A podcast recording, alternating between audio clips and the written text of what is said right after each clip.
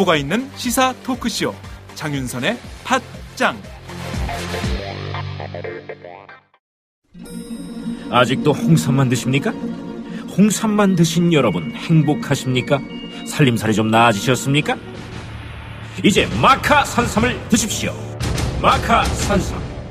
잉카인들이 즐겨 먹었던 남미 페루의 산삼. 인체에 꼭 필요한 31가지 미네랄과 18종의 아미노산을 함유한 천연 종합 영양제. 세계적인 슈퍼푸드로 인정받아 전 세계가 열광하는 그것. 바로 마카입니다. 페루의 마카와 우리나라의 산삼을 하나로 만들었습니다. 마카 산삼. 이게 다가 아닙니다. 20년 경력 전문가의 자문을 받아 우리 몸에 좋은 11가지 원료까지 하나로 만든 건강 푸드. 마카 산삼. 이제 홍삼 가격으로 마카 산삼 드십시오.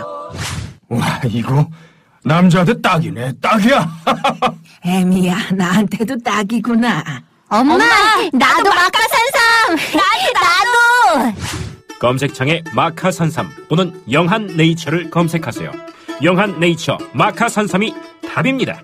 마카 산삼을 꼭 기억하세요.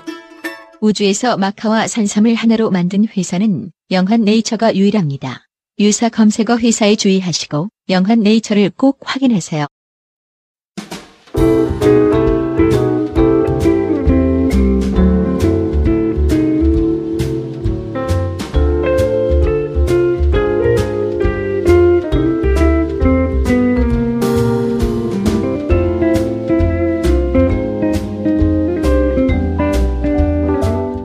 임태훈 김광진의 생산적 만담 인권의 정치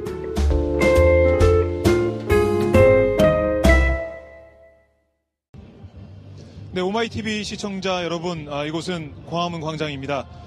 아, 잠시 전 아, 세월호 참사 추모 문화제가 아, 끝이 났습니다. 아, 오늘은 어, 어떻게 보면 좀 조용하고 차분하게 진행이 됐어요. 네, 오늘 행진부터 한번 쭉 정리를 해볼까요? 네, 오늘 시행령 폐기를 위한 추모 행진과 문화제가 있었는데요. 네. 오후 3시부터 서울 각 지역에서 광화문 광장을 중심으로 서울 네 군데에서 유가족과 시민 총 2천여 명의 행진이 시작됐습니다. 네. 이곳 광화문 광장까지 도착했을 때는 행진이 4천여 명으로 불어났고요. 그 이후에 세종대왕상 앞에서 추모 문화제를 함께 진행했습니다. 네. 그리고 행사가 진행되면서 더 많은 시민분들이 오셔서 아, 5, 6천 명 정도의 시민들이 함께 하셨는데 아, 지금 보니까 아, 리본을 만들었어요. 아, 촛불과 그리고 시민들이 가지고 있는 핸드폰 플래시로 아, 촛, 그 리본을 만들었는데 예 그거 한번 정리해 볼까요? 예, 그 추모문화제 마지막 부분에서 그 오늘 집회에 참여한 시민과 유가족이 리모, 리본 모양으로 행진을 만들어서 먼저 촛불을 들었고요. 네. 그 이후에는 모든 참여자들이 함께 촛불과 핸드폰 불빛으로 광화문 광장을 꽉 메웠습니다. 이, 네. 이 리본은 청와대 방향에서 바라봤을 때 리본 모양이 되도록 주최 측에서 아. 일부러 이렇게 좀 준비를 했다고 합니다. 네, 청와대에서 바라봤을 때 리본 모양이 될 수 있게 이렇게 준비를 했네요. 자, 오늘 추모 문화제 행진을 먼저 하고 그리고 문화제가 있어서 지금 문화제 끝난 다음에 별도 행진은 없이 지금 이 공식적인 행사는 마무리가 됐는데 하지만 이번 주로 이게 마무리된 게 아니죠. 예. 바로 다음 주에 다시 한번 이 자리에서 모이는데요. 어떻습니까? 예, 지금 박근혜 대통령이 해외에 있는 상황인데요. 27일에 귀국을 하고 30일에 차관회의에서 세월호 특별법 정부 시행령안을 논의하게 됩니다. 그 지금 4.16 연대에서 요구하고 있는 네. 시행령안 폐기, 특조위 원안을 그대로 반영하기 위해서 1박 2일, 5월 1일부터 2일까지 철야 농성에 들어간다고 합니다. 네. 지금은 박근혜 대통령이 청와대에 없지만 27일에 귀국하기 때문에 5월 1일에는 박근혜 대통령이 청와대에 있죠. 그래서 박근혜 대통령의 답을 요구한다는 건데 자 많은 시민분들이 함께 주셔야 아, 이 세월호 참사 진상 규명을 위한 아, 시행령이 바로 잡아질 것 같습니다. 아, 오마이 TV에서는 계속해서 어, 시민분들과 유가족분들과 함께 예, 시행령안 폐기 요구하는 모습을 계속해서 생중계로 보내드리겠습니다. 예, 곽승희 기자 잘 들었습니다. 네. 네, 곽승희 기자한테 오늘 행사 그리고 다음 주에 있을 행사에 대해서 말씀을 들었고요. 어, 오늘 저희가 임태훈 군인구센터 소장과 함께 여러 가지 얘기를 나눠봤고 또 방금 김관진 새정치민주연합 의원도 이 현장에 왔습니다. 예, 잠시 얘기를 나눠보겠습니다. 안녕하세요. 어서 오세요. 안녕하세요. 네, 이렇게 네, 왜 이렇게 늦게 오셨어요? 예, 순천에 있다가요. 네. 급히 올라왔습니다. 급히 올라오셨어요? 예, 네. KTX 타고. 네, 알겠습니다. 저희가 어, 장윤선의 팟짱에서 스튜디오에서 어떻게 보면은 꽉 막힌 곳에서 방송을 하다가 이 광화문 광장에 나왔습니다. 많은 시민분들이 촛불을 들고 아, 휴대폰을 들고 플래시를 비치는 같이 마음을 모으는 현장에 와서 더 뜻깊은 것 같은데 의원님 어떤 마음으로 여기까지 달려오셨습니까? 아, 사실은 전 이렇게 빨리 끝날 줄 모르고요. 네. 예, 이제 시작이겠다라고 생각해서 예, 맞춰서 왔는데 네. 어, 오늘은 이렇게 끝나고 또 5월 1일 날 또 많은 분들이 함께 하신다니까 그때 또 처음부터 좀 함께 하겠습니다. 네. 예. 그때는 1박 2일이에요. 그래서 우리 이복장으로 오면 큰일 나요. 예. 단단히 차비하고 와야 될 것 같습니다. 당을 출연인처럼 입고 다니는 사람이어가지고 괜찮습니다. 그래요. 그러니까 저희가 인권의 정치이기 때문에 오늘 또 이 현장에서 뭔가 인권 어, 침해, 인권 유린의 현장이 있을까봐 저희가 또 부랴부랴 달려왔는데 오늘 좀 조용하게 마무리되는 분위기예요. 어, 김광진 의원도 좀 긴장하면서 왔겠죠, 오늘? 그러니까 사실 지난주에 뭐 캡사이신이나 뭐 이런 네. 것들이 엄청 과도했고 또 그래서 사실은 오늘 좀 저는 그보다 훨씬 심해지지 않겠냐라고 하는 생각을 가지고 어 올라왔었는데요. 어 다행스럽게 이렇게 평화적으로 잘 끝나 사실은 경찰이 강제적으로 막 제압하지만 않으면 네. 시민들이 이렇게 평화적으로 본인의 의사를 표출하고 또 본인의 네. 집으로 다 돌아가고 하는 일들을 할 수 있는 건데 네.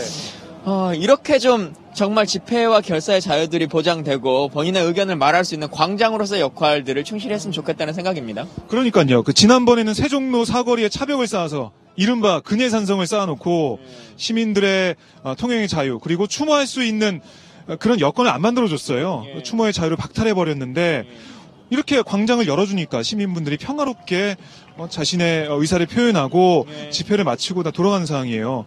어, 우리 임태훈 소장도 어떻게 보셨습니까? 뭐 그래도 오늘 몇 가지 일은 좀 있었죠. 네. 그러니까 뭐 저희가 취재 가니까 막았었고 이랬기 때문에 아마 5월 1일 날은 뭐 대규모 집회라서 아마 경찰도 좀 약간 긴장하면서 뭔가 좀 이렇게 노력을 하겠지만 어 제가 봤을 때는 5월 1일 상황은 물리적 충돌은 불가피하다라고 판단하고 있습니다. 왜냐하면 이미 어 박근혜 대선 게이트로 인해서 국정 운영 능력이 이미 저는 상실화됐고 이미 레임 조기 레임덕은 시작됐다라고 판단하고 있습니다. 그렇기 때문에 어 뭐 재보선도 지금 그때 되면 끝나는 상황이 되겠죠. 그렇기 때문에 모든 정치적 역량이 5월 1일 집회에 세월호 유가족 문제라든지 이런 박근혜 대선 게이트의 부정부패 문제라든지 이런 모든 이슈들이 다 튀어나올 거기 때문에 이 장은 뭐 만민 공동회 비슷한 장이 될 거고 정부가 이것을 어, 수용할 수 있는 한계를 넘어섰기 때문에 저는 뭐 약간의 물리적 충돌이 있을 수밖에 없다라고 판단을 하고 있습니다. 그러면 다음 주에도 우리가 이 자리에 와서 우리 시민분들을 지켜드려야 되겠네요. 어떻습니까, 의원님? 예, 다음 주에도 이제 다 같이 함께 해서 네. 어, 사실 물리적 충돌이 없어야 되는 것이 정상적인 그렇죠. 건데 우리가 그걸 전제하고 있다는 것 자체가 참 대한민국의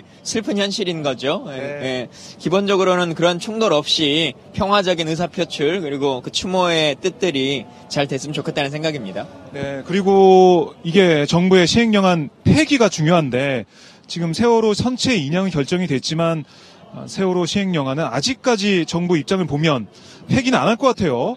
뭐 이걸 폐기를 시켜야 되잖아요. 사실상 폐기가 답인데 에, 뭐 자존심 싸움을 하는 것이죠. 이게 이제 야당의 요구나 또는 이제 세월호 유가족들의 요구에 더 이상 밀리면 안 된다라는 똥꼬집을 피우고 있는 것입니다. 사실상 그리고 그 똥꼬집의 정점에 있던 박근혜와 지금 이왕구의 겨- 결합 작품들이 지금 깨지고 있지 않습니까? 그렇기 때문에 이 정부가 정말 이 조기 레임덕을 극복하기 위해서라도 사실은 세월호 어, 시행령 문제는 대책이 어, 그 저기 조사위원회가 원활하게 할- 활동할 수 있도록 모든 것을 보장해 주는 것이 그나마 임기 말년이 좀 편안하지 않을까 저는 그렇게 판단하고 있습니다. 예. 우리 박근혜 대통령이 이 방송을 보고 정말 아 내가 시행령안을 폐기 안 하면 큰일 나겠구나 이걸 좀 느꼈으면 좋겠어요. 남미에서 보고 계실까요? 안 보고 있을 것 같은데요. 어, 떻게 오바뉴스는 안 볼 것 같은데. 이게 정보 보고도 제대로 안 하는 것 같아요. 그러니까 저는 뭐 국정원이 정보 보고하고 경찰이 정보 보고 기무사 뭐 이렇게 다 정보 보고 하는데 정보 보고를 제대로 안 하든지 아니면 했는데 그냥 무시하는, 예, 뭐, 그러니까 이게 국정 능력이, 이 관리 능력이 현저히 떨어지는 겁니다. 어쨌든 예. 이 자리에서 대규모 집회가 벌어지면 이, 이명박 대통령이 지난번에 말씀하신 것처럼 자기 뒷산에 올라가서 뭐 눈물을 흘렸다고 뭐 그러잖아요. 뭐 정보보가 없더라도 상황을 스스로 판단할 수 있는 상황이 될 거기 때문에 네. 어, 그때 명확한 결론들이 좀 났으면 좋겠다는 생각입니다. 네.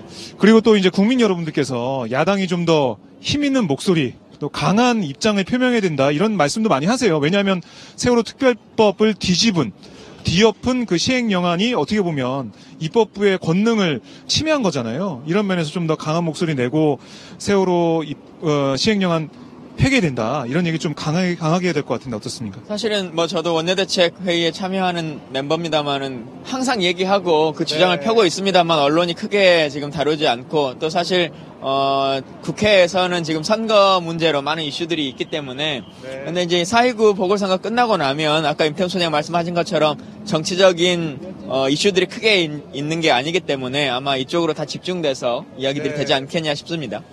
알겠습니다. 저희 또 새정치민주연합 아, 그리고 야당들의 어떤 힘 있는 그런 목소리 또 강한 아, 그런 야당의 모습 저희가 지켜보겠고요. 자, 저희가 참 오늘 만반의 준비를 하고 왔어요. 오늘 인권을 지키자고. 김광진 의원님 뭐 한 대 저는 맞아야 된다 뭐 이런 우리 농담으로 경찰이 이렇게 앞에서 시민 보호하던 김광진 의원을 한 대 때리면 이거는 어 대박이다 이러면서 얘기를 했었는데 그게 이제 우스갯소리입니다. 그만큼 무슨 얘기를 하냐하면 경찰이 주권자인 시민을 우습게 보기 때문에 우리 국회의원이신 국민의 대표성을 갖는 분이 어, 보호하고 대신 맞는다라는 의미인데 저는 그런 것까지 안 갔으면 좋겠다는 생각을 가지고 있어요. 그러니까 정상적으로 공무집행을 한다면은 국민들도 어, 공권력에 대한 무시, 그러니까 저, 저분들 무시라고 하는데요. 제가 봤을 때는 어, 무시당할 짓을 하고 계세요 스스로가. 그러니까는 뭐 박, 개밥그릇 갖다 놓고 시위하고 이런 상황들이 지금 벌어지고 있는데요.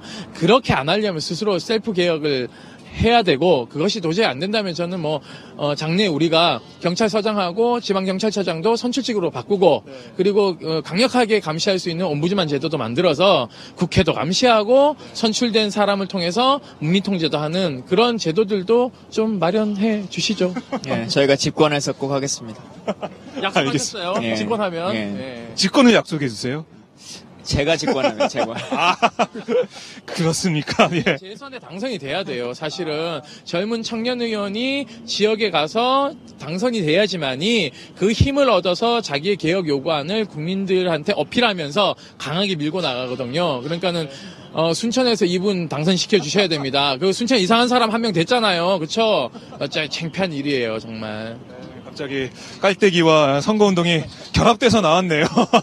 근데 4.19 보궐선거가 있는데 뭐 꼭 저희 당을 찍어달라 이런 의미를 말씀드린 건 아닙니다만 어쨌든 그 선거 결과에 따라서 어, 이런 현재의 전국의 아젠다들 특히나 세월호 관련한 이 이슈들 그리고 박근혜 게이트와 관련한 이슈들이 어, 박근혜 대통령에게는 면제부가 될 수도 있고 면피가 될 수 있는 상황이기 때문에 관련한 투표에도 어쨌든 주권자로서 할 수 있는 가장 큰 선택이라고 하는 것이 투표하시는 거거든요. 그래서 그걸 좀 명확하게 잘 해주셨으면 좋겠다라고 하는 생각입니다. 저는 걱정이 되는 게 야당이 좀 어, 약간 지거나 좀 지게 되면 이게 이제 이왕구 총리와 그리고 홍준표 도지사 정도 정리할 겁니다. 검찰은 지금 검찰이 왜어이 박근혜 대선 게이트에서 어 소위 말해서 뇌물 받았, 받았다고 하는 부패 관료들을 왜 소환 안 하냐 하면 이 지방 아, 지금 재보궐선거를 보고 있는 겁니다. 여기서 승패가 어떻게 되느냐에 따라서 아마 이제 순서를 나눠 놨을 겁니다. 야당이 압승을 하게 되면 모조리 소환, 어, 야당이 반반이면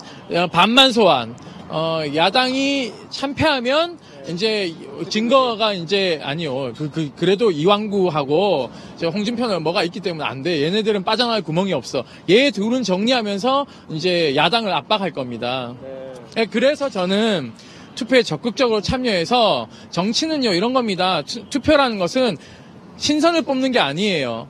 어, 최악을 피하기 위해서 차악을 뽑는 겁니다. 그러니까는 야당이 밉더라도 차악을 선택해야 되지 최악을 선택하면은 이, 선, 이 선거가 문제가 아니라 검찰이 이상한 짓 하는 거 여러분들이 똑똑히 볼 겁니다. 네. 어, 어쩌다가 지금 대화 주제가 4.29 재보선 어, 투표 동료까지 갔는데 자 오늘 저희가 이 자리에선 정리를 하지만 다음 주에 다시 한번 우리 인권의 정치팀이 모여서 정말 우리 시민들의 인권을 또 지키고 또 그날 무슨 일이 있는지 저희가 아, 계속해서 지켜보는 음, 그런 시간을 갖도록 하겠습니다. 오늘 나와주셔서 정말 고맙습니다. 예, 감사합니다. 감사합니다. 네, 말씀 잘 들었습니다. 자, 그럼 이것으로 제 오마이 TV 오늘 생중계를 정리하고자 합니다. 오마이 TV 생중계는 바로 여러분들과 함께 만들고 있습니다. 하단에 보시면은 10만인 클럽 홍보 문구가 나오고 있는데요. 자발적 시청료 내주시면 저희와 함께 호흡을 하실 수가 있습니다. 그리고 생중계 창에 보면 배너도 있거든요. 그 배너 누르셔도 아, 저희 10만인 클럽에 가입하실 수가 있습니다. 자, 시청해주신 여러분 정말 고맙습니다. 다음 주에 다시 찾아뵙겠습니다. 안녕히 계십시오.